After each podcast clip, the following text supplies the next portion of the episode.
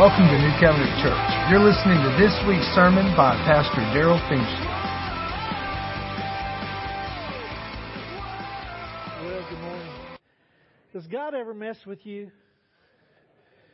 You know, you have your plan, you have your things kind of lined out exactly the way you think that God told you to do it.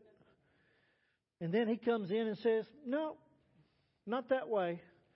That's what He's done to me this week, and I had already had ideas about where I was headed with this. On we're talking about the kingdom culture, and uh, and God says, nope, not yet. And so uh, God changed everything on me, and, and that's okay because He's God and I'm not. And uh, I'm excited about it. Uh, so let's just pray together. Father, in the name of Jesus, we come before You recognizing that, God, You're at work in our world right now. You're working our lives. Father, there's a lot of things You want to take care of. There's a lot of areas that You are wanting to step into to give us a way of life through it, for it, and to bring glory to Your name. So, Father, I pray for a spirit of revelation. I pray, Holy Spirit, that You would come and allow us to experience You in power and demonstration. And we give You praise and honor and glory because it all belongs to You. In Jesus' name, amen. I want you to turn in your Bibles to First Corinthians chapter four. We're going to look at one verse this morning. Uh, we're in a, we're in a series called The Kingdom Culture. Now, a kingdom is the realm in which the king rules what belongs to him.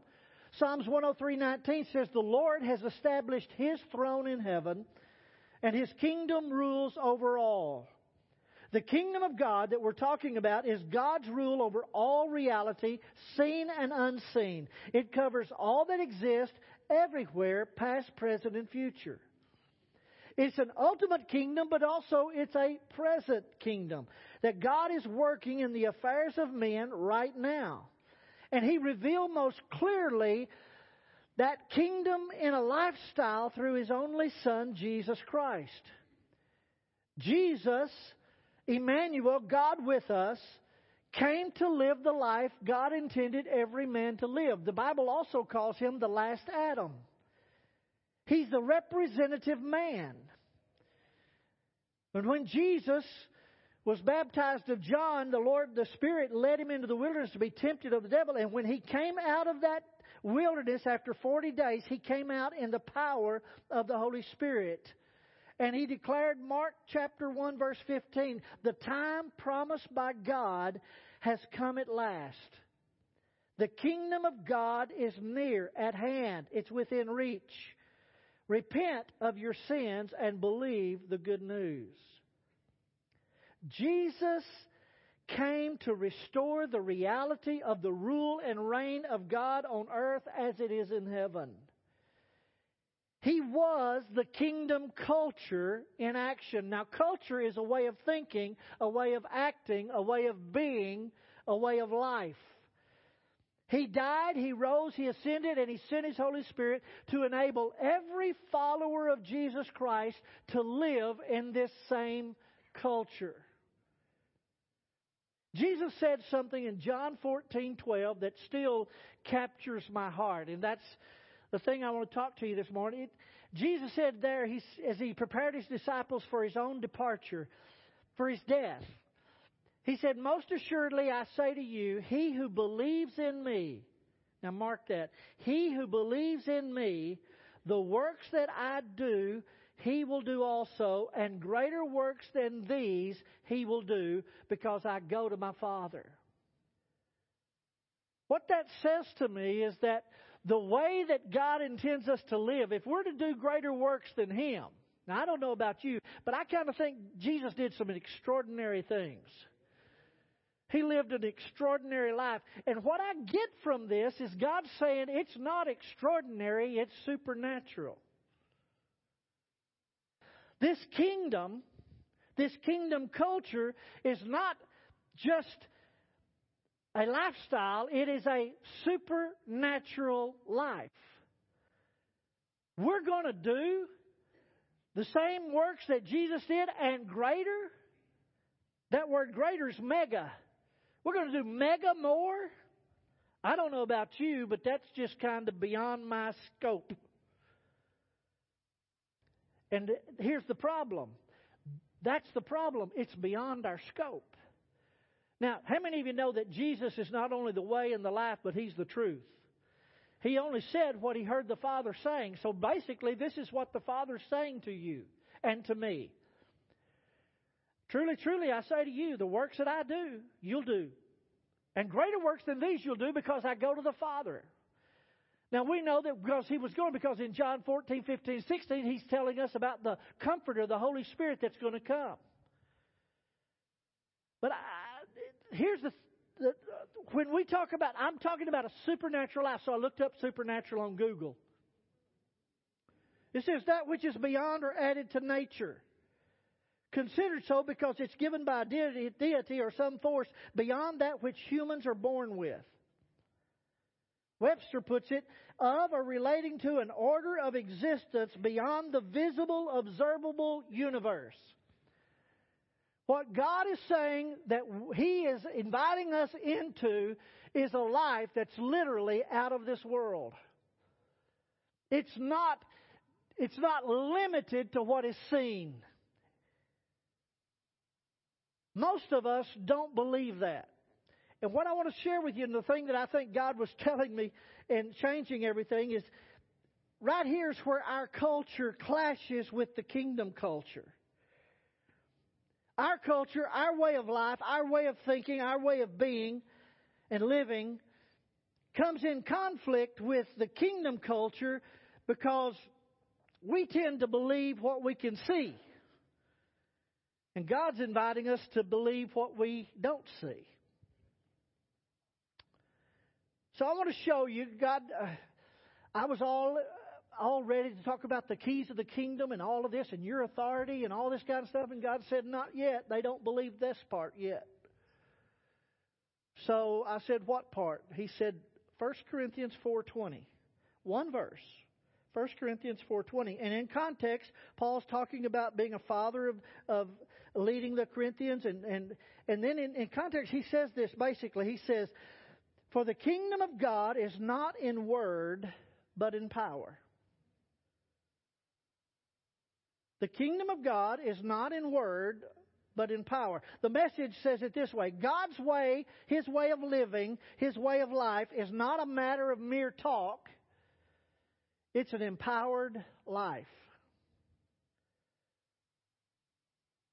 So I have two points. It'll take me a long time to get through.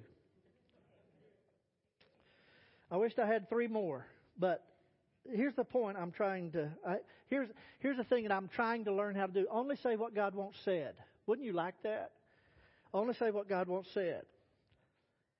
Now, two things, not in word, but in power. The kingdom of God is not in word. The word there is logos. Logos is a revelation, a message, a declaration of words, of doctrine, a revelation. And and here's the thing that, that it's Paul is saying. The gospel of the kingdom and the kingdom of God, the rule and reign of God, is not just talk. Though it is, though the message is true, it's not just a message to be told, words to be declared, or precepts to be followed. Now, we live in a culture, Western culture, that is sensory rather than supernatural. What that means is most of us would use the word, well, it's scientific, but in reality, it's sensory, which means we live by our natural senses, including our thinking. First Corinthians chapter one, two, it, it talks about the natural man receives not the things of God, for they are spiritually discerned. In other words, they're not seen, they're not known in the sense of natural learning. The natural man receives not the things of God, for they are spiritually discerned. They are supernaturally out of this world received, perceived.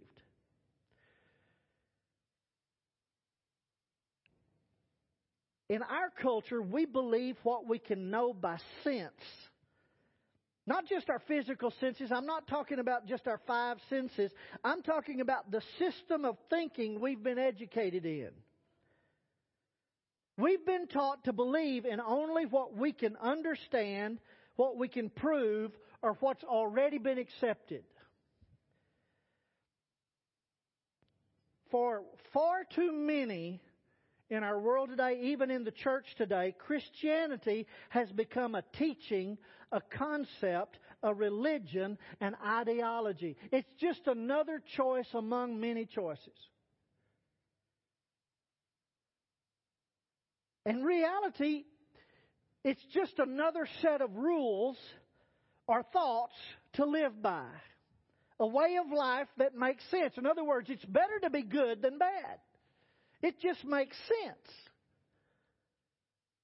And we tend to live by what we feel. If it feels good, do it.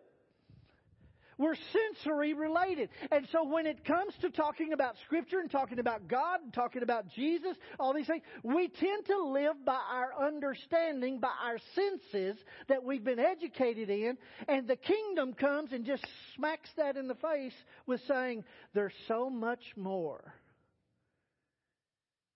There's so much more. It's not mere talk. And we may talk about having faith. We believe God. We believe Jesus. But you see, faith can be a word for believing a teaching rather than a personal encounter with the living person. In other words, I can say I believe God and never encounter God. I can say I believe what the Bible says and never read it. Because I believe it to be the right teaching, the right message, the right words. And Paul says the kingdom of God that we're talking about, the way of living this life that I'm talking about, is not just mere talk. It's not just new pre- precepts. It's not just new, a new fangled idea. But it's in power. The kingdom of God is in power. That word power is dunamis. Inherent power. In other words, it's power residing in a thing by its virtue of its own nature. Now listen to me. The kingdom of God is the resource of the power or the ability to accomplish it. The power, it's, you could say dunamis is this. It's power to do. In other words, the kingdom of God is not about talking, it's about doing. It's about living. We get our word dynamic from it. It's energetic, functioning, alive, operative, working power. We also get our word dynamo. A dynamo, it, it's enduring power, that that which continues, power that continues, or generating power. Both of those are included in the word dunamis. But dunamis doesn't come from you, it comes from another. Dunamis comes to you in a person. Jesus said, I want you to go tarry in Jerusalem until you be endued with dunamis, the ability to do it, the power to accomplish. Acts one eight says, but you shall receive power, dunamis, when the Holy Spirit has come upon you. That simply means that this power, this ability, is beyond the realm of the natural. It's beyond your ability. It's beyond your natural abilities, beyond your understanding, or beyond your strength. God's work takes God's presence and power, supernatural power. You say, preacher, why are you telling us? Because here's that we tend to live by the teaching instead of by the power of the person. In other words, I tend to live by what I understand. And I'll even call it revelation. But basically, it's about what I can naturally figure out in my mind what it means so that I can naturally put it into practice to the best of my ability. And, and Paul is saying, that don't get it. That's not it. That may be your kingdom. That may be the Western civilization's kingdom, but that's not my kingdom. My kingdom's not just mere talk. My kingdom is power. power. What kind of power? Romans eight eleven says this. This Holy Spirit, the Spirit of God who raised Jesus from the dead, lives in you. Now let that sink in for just a minute. How much power did it take to raise Jesus from the dead?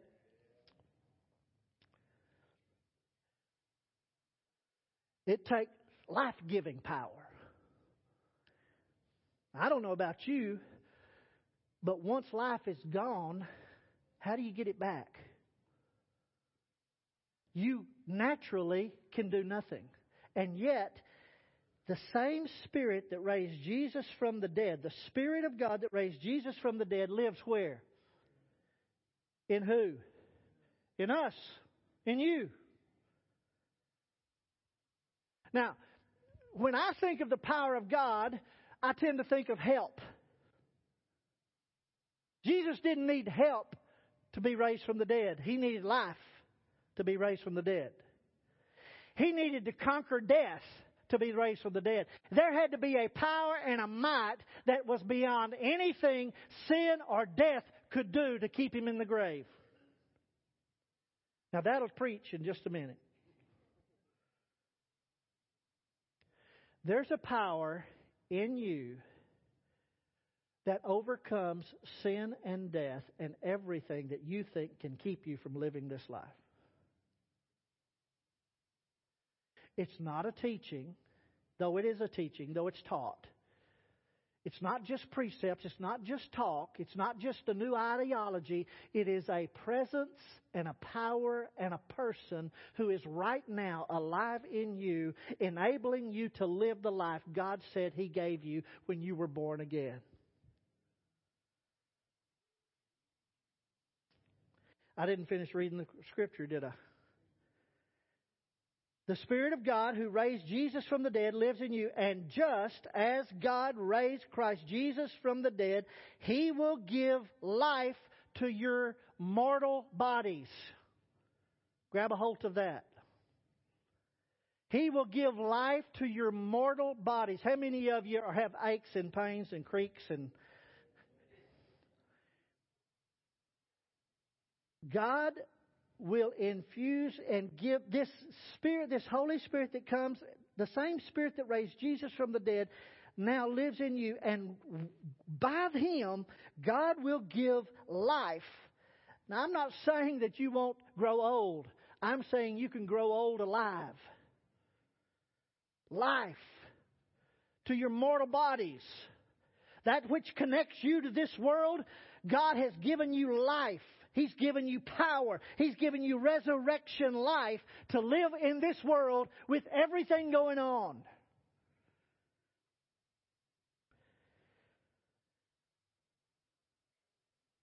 And He does it by the same Spirit living within you. The Apostle Paul, same Paul, he prayed a prayer in Ephesians one. And the prayers in verses fifteen through twenty-three of Ephesians one, I want us to look at verses nineteen and twenty-one because I want to talk to you about this power. And and let me just say this. I'm teaching you, but if you let it stay teaching, you're going to miss the point. Here's what I want to invite you to do. I want you to invite the Lord to say, Lord, show me this power. Lord, show me this power. I want to live in this power. I want this power to live in me. I want to be enabled by you to live the life you've intended me to live. I want to live like Jesus lived. I, not, I, I want Jesus to live His life through me. That's the prayer.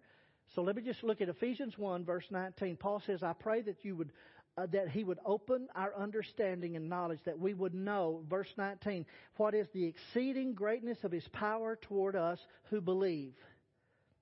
According to the working of His mighty power, which He worked in Christ when He raised Him from the dead and seated Him at His right hand in heavenly places, far above all principality and power and might and dominion and every name that is named, not only in this age, but also in that which is to come.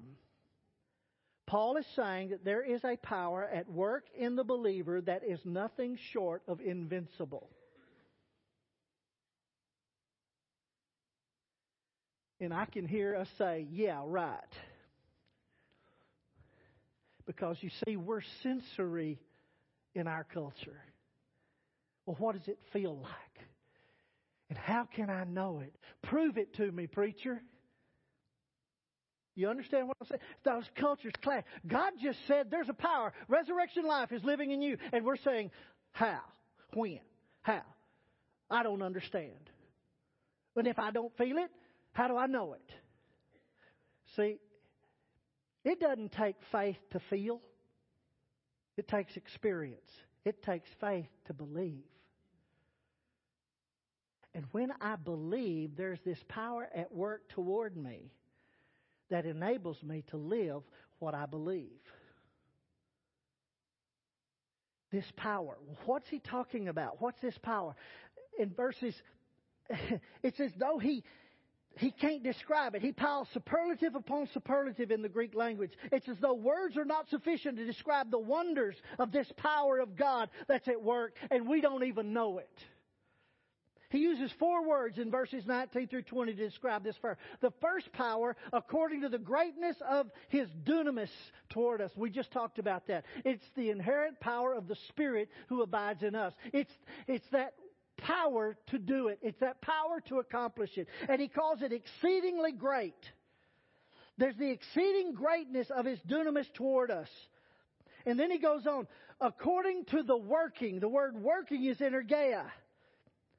We get our word energy. In other words, it's not just power, but it's divine energy at work in us. It makes the dunamis power effective and productive. This word is only used in the New Testament for superhuman strength. Superhuman ability. And it's used in the New Testament when, whether the devil empowers you or whether God empowers you. This divine, this power energy, this working, as we receive, trust, and respond to the Holy Spirit, there is released an energy that will make the life productive for the kingdom. Folks, there's nothing impossible to those who are in Christ Jesus. Yeah, I know. Yeah, but nothing. Let me go on. The dunamis, the energeia. Then there's the kratos. By his mighty, according to the working of his mighty power. That word power again. It's a kratos.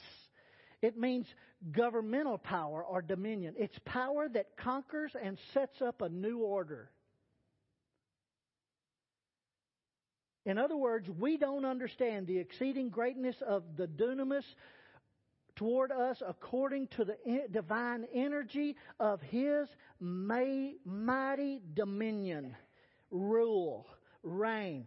It's power that conquers that which is against you and sets up a new order. In other words, a heart that was once ruled by evil is conquered and a new government power is set up, the kingdom of God. When you accepted Jesus as your Lord and Savior, you trusted Him to forgive your sins. You got far more than forgiveness. You got a divine exchange. He didn't just conquer your sin. He conquered your sin and set up a new government, a new rule in you. You became a new creation in Christ Jesus. All the old things passed away. You became something you had never been before, free. Filled and fulfilled, all by the power of God, the kratos, the dunamis, the energeia, the kratos. And then it goes on, the word mighty, his mighty power is ischus. This fourth power is the might of the Lord himself. It's, it's literally in the Old Testament, it is kind of translated, his holy arm, his right hand. It's the might of the host of the Lord. In other words, he did this by his own strength. You didn't do it. The world didn't do it, and Satan couldn't stop it. It was by the power, the right hand of God. Now listen to me. You have within you, working towards you, working for you, this dunamis, this energeia, this kratos, this ischus. All of it is God's power at work in you. So what's your excuse?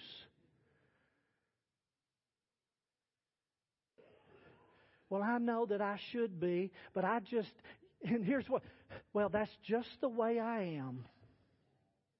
Let me tell you something. Jesus, His very name said He'll save His people from their sins. Folks, listen to me. God never said He'd save you in your sin. He didn't save you so you could keep on. He saved you from it. And the power of the Godhead is at your availability to work in you both to will and to do according to His good pleasure, to conquer that which you think has conquered you. His mighty power.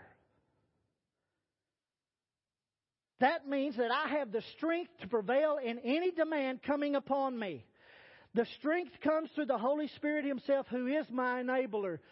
We say it this way. Paul said, I can do all things through Christ, who is my strength, who is my power. That means I don't have an excuse to continue on. I don't have an excuse to say that I can't.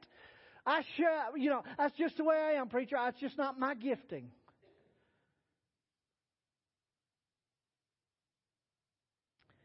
Now, I want you to follow Paul's thought. Put that verse back up, Ephesians one.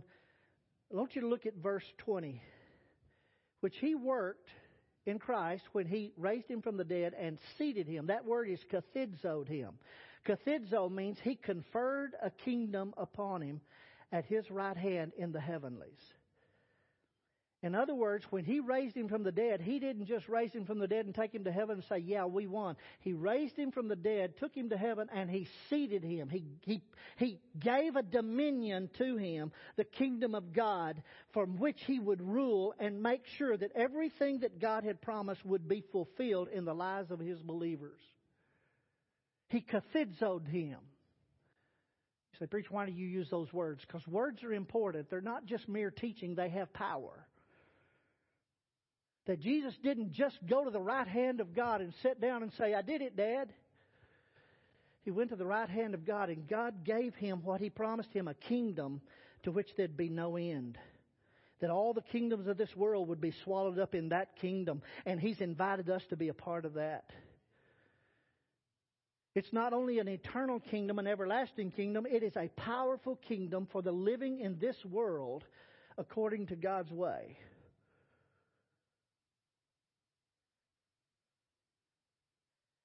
Now look at the next words. He gave Him a kingdom, a dominion, far above, greatly higher in rule and rank, far above. Now I want to tell you, sometimes I'm a cut above, but I've never been far above. Far above. Look what He says. All. Now, you know what the Greek word all is? All. Let me see, let me give you. Every, each, any, all, the whole, everyone, all things, everything. Sound like all.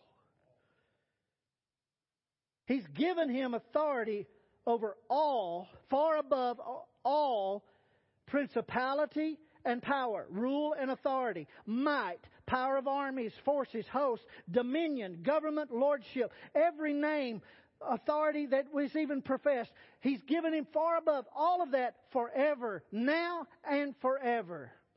And that power, that authority is available to every believer today. The power to live right here in this world, in the middle of the chaos, in the middle of the pain, in the middle of the hurt, the lies, all of those things. God has given us uh, the power, the exceeding greatness of His power toward us who believe. In other words, there's no excuse for not living in the kingdom culture. Gee, thanks, preacher. Here's what I think God's wanting me to tell you. The kingdom culture is not a made-up lifestyle. It's not religion. It's a life and a lifestyle for which you were made. God means this to be your life. For you to live in the literal power of the resurrection life of God. Well, I don't know. Well, why do I feel the way? Because you haven't ever got past the words to encounter Him. I'm not asking you to believe a teaching. I'm asking you and inviting you and imploring you, invite God to overwhelm you with His Holy Spirit in order that He might live the life He intended you to live through you.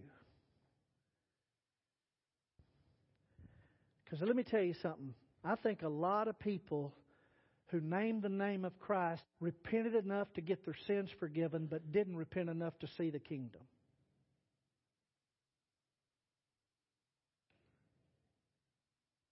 It's like we've been declared not guilty, but all we are is free to do it again.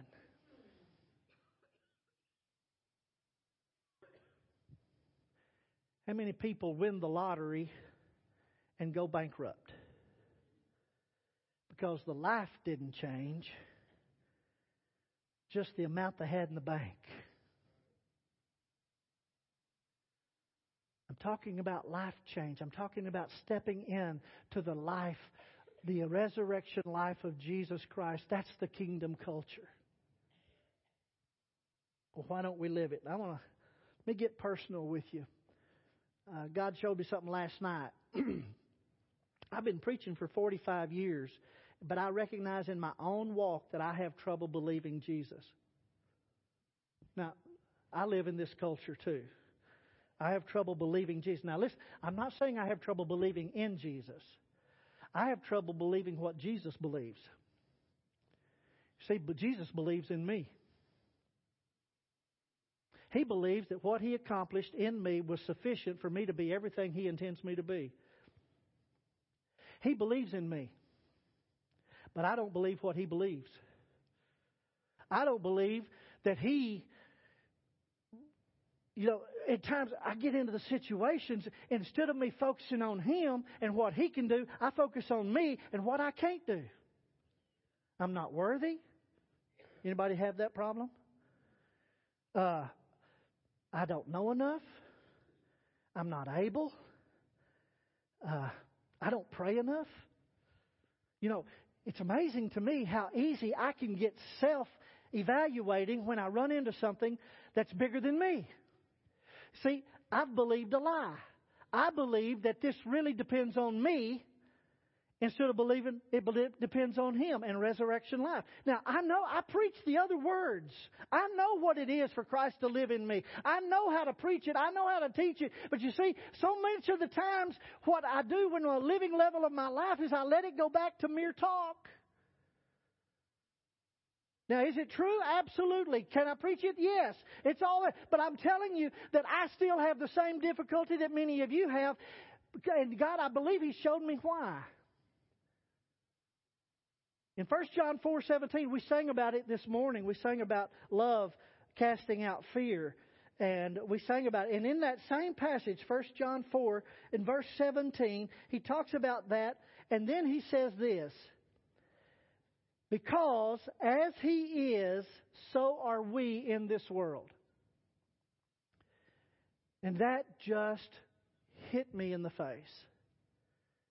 You say, well, why would that hit you? I, I could, I've read that a hundred times. I've quoted it. I know how to quote it. As He is, so are we in this world.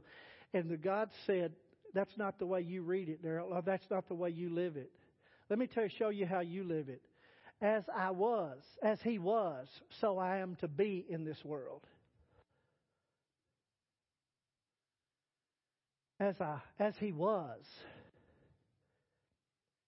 I want God to make me like Jesus.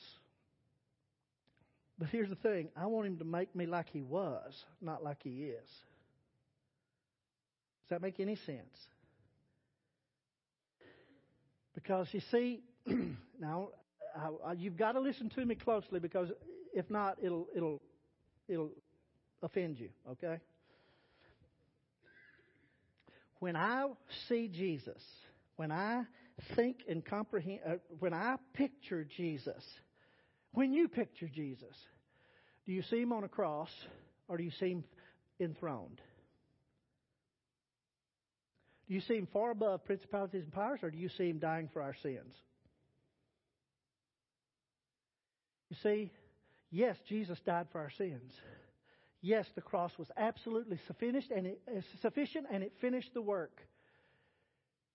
But if I'm always focusing to what Jesus was and not setting my own mind on who he is, I leave him a sacrifice instead of sufficient, powerful Savior. As he was, so I'm to be. I'm to live my life to please him, be like him, da da da. No, folks, listen, I'm to live from who he is. As he is, so I am in this world. As he is. Well, who is he? He's the resurrected King of kings and Lord of lords, far above all principalities and powers and kingdoms and dominions and might. And he will ever be. And he has been given a kingdom, and I'm a part of that kingdom. And as he is, so am I in this world. Not I will be, I am. Now, now, preacher, you you you just you got you got to be a little bit weird. I know that in words. You understand? I know that. I know how to talk it. God's inviting me, inviting you. I want you to live it. Well, what does that take? Me believing him. You know, okay. Very practical. When you run into a situation you can't handle, what do you believe? Well, I believe I'm weak. I'm unable. I can't handle it. And I cry out for God to help me. So did Paul. This is not going to be on the screen. It's first, Second Corinthians twelve nine. You remember Paul had a thorn in the flesh. He had a disability. And Paul had disability, and he cried out three times that God would take him away. And finally, God didn't take it away. And it, it, it's amazing to me that he kept crying out three times, and God didn't take it away. And then God speaks to him, and it's in verse nine. He says, My grace, my grace, which is empowering presence, is sufficient for you. For my strength is made, is made perfect or complete in weakness. I want you to just stop there a minute. Listen to what he said. This is not just words. I know you've heard it all before. God is saying to Paul, my grace is sufficient. My empowering presence with you, Paul, is more than that thorn. And my empowering presence is sufficient, absolutely, completely sufficient for your weakness.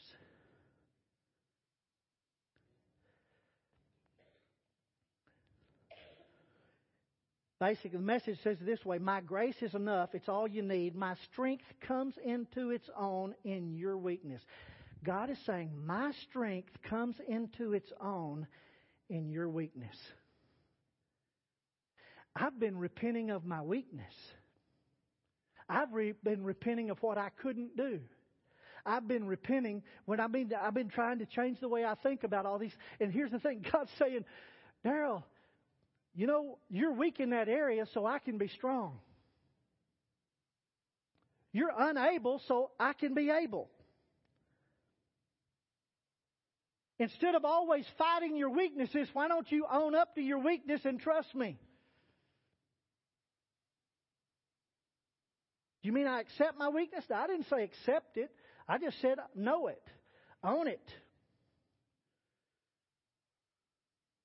Well, I, I'm slow of learning. That's okay. I'm not. How many of you even know that God uses the foolishness of preaching to save? And all of a sudden, I began to understand the very things that I've been repenting of, God wants to use in my life to show forth His glory. And this is only going to come to you by revelation. You, this is no, my words can't explain it. In other words, You, the devil has you beaten yourself up for you're not able to do what you've always thinks that God's requiring of you. And here's what God is saying, Daryl, I never expected you to do this on your own. I expect you to let me do it and watch. Stand still, remember? Stand still and see. Could they part the Red Sea? Could they do anything but stand still? Or, you know, I would have been on my knees. I wouldn't have been standing. And that's what he didn't say. He said, stand still and see the glory of God. It doesn't take any faith for me to confess how weak I am. It doesn't take any faith to confess where I know I've blown it. That's just sensory. I mean, I can do that. Let me tell you where it takes faith. It takes faith to believe that God has set me free from that sin and He will empower me not to do it. That's where it takes faith. It takes faith for me to consider myself dead to sin and alive to God. It takes faith. Well, you know, it takes faith to believe that God's power is sufficient to heal, that God's power is sufficient to change. It takes faith. It doesn't take any faith to admit what's wrong.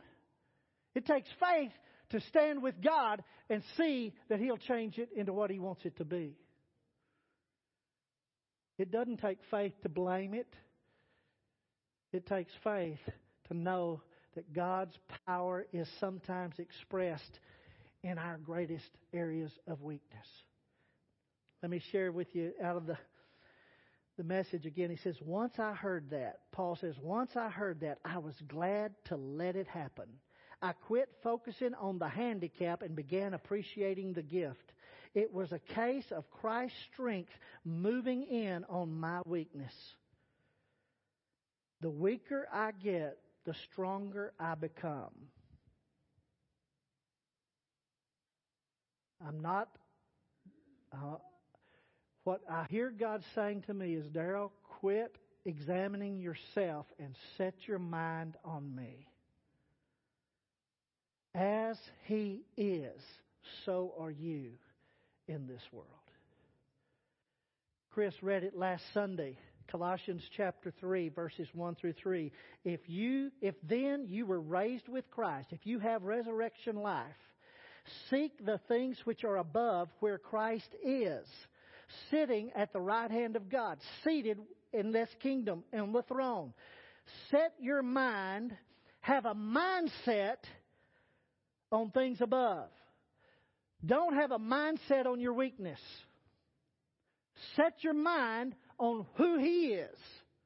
Set your mind on things above, not on things on the earth. For you died and your life is hidden with Christ in God. The devil comes along and says, preacher, they're not understand. He's saying this to me right now. They don't understand a word you're saying. And you know what I say? It's not by understanding. It's by revelation. The God who lives in resurrection life can reveal to you, turn the light on, change it in a moment to where you are empowered to see it, to say it, to live it. My prayer for you this morning is that you will come to the revelation the kingdom of God is not a made-up life. It's a life you were made for. He's inviting you to step in. Well, where you can't do it, He can. Where, where you think it's impossible, there's nothing impossible to God. And what you think has held you bound can be broken by the power of His might in a moment. What He invites you to do, quit blaming yourself and quit examining yourself and turn your eyes to Him and see Him as He is. Because what you behold, you become like.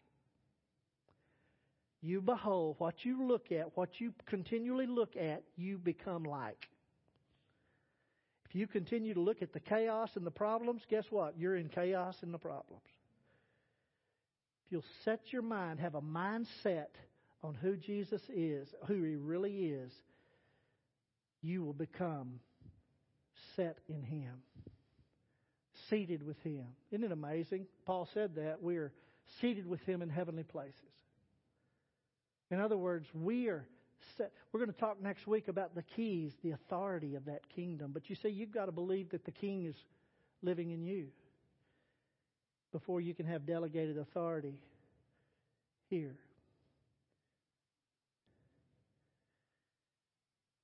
The weaker I get, the stronger I become by the power. The kingdom of God is not just talk, it's power. Would you receive it? You say, well, how do I receive it? Ask. God, I want to see it. I want to know it. I want to live in it. Let's pray. Father, I pray in the name of Jesus right now that you would pour out a spirit. A spirit of revelation. Lord, you said that when the Holy Spirit had come, he would guide us into all truth, and he would show us the things that we need to know. And so, Father, I'm praying that this morning that you would let us have a glimpse. You said if a person is born again, he can see the kingdom. I'm asking you to give us a perception of your kingdom, your rule. Let us see where you're seated. Let us know that that you are there in authority and power, and there is nothing too hard for you. The areas of our life that we think are impossible are literally opportunities for us to see the kingdom of God at work. Father, I'm asking you to touch our lives, transform us, make us alive with resurrection life this morning. Let us live it. Father, if there's anyone here that doesn't know, has never encountered the Lordship of Jesus Christ, would you ex- would you let them encounter? Would you encounter them and let them encounter you and be transformed?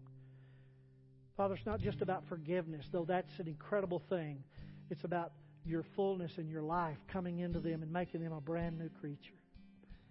Father, for many of us who've lived in two worlds at the same time, we've tried to be good citizens of the kingdom and yet good citizens of this world. Father, would you show us how to step into the kingdom and live as representatives into this world of your kingdom authority and love and grace. Fill us, God, with your presence. In Jesus' name, amen. We have- Thank you for listening to this week's message. For more information or to listen to past sermons, go to new covenant lamp pastors dot com.